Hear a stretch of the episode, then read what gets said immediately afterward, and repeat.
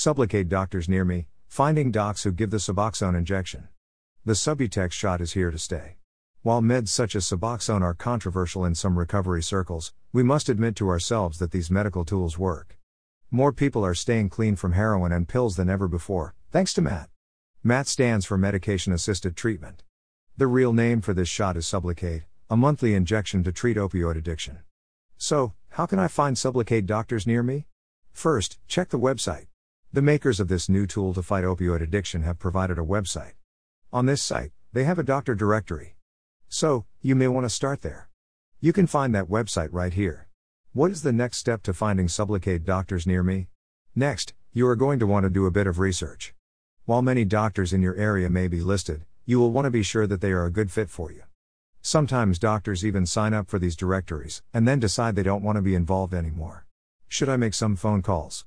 While calling the phone numbers listed may be helpful, often when you call clinics, you can get frustrated with being put on hold and possibly getting misleading information. What is another source of information to find Sublocade doctors near me?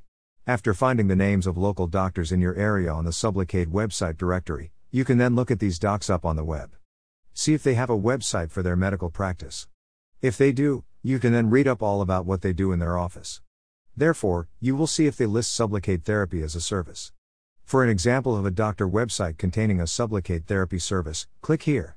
You can also see if the doctors you look up provide services that may indicate you should stay away. If you see any mention of prescribing opioids for pain, you may want to avoid that doctor.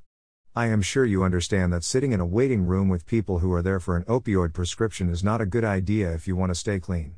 In addition to searching for Sublocade doctors near me on the web, you may want to also look for useful recovery resources that will help you to have the best chance for success in your recovery.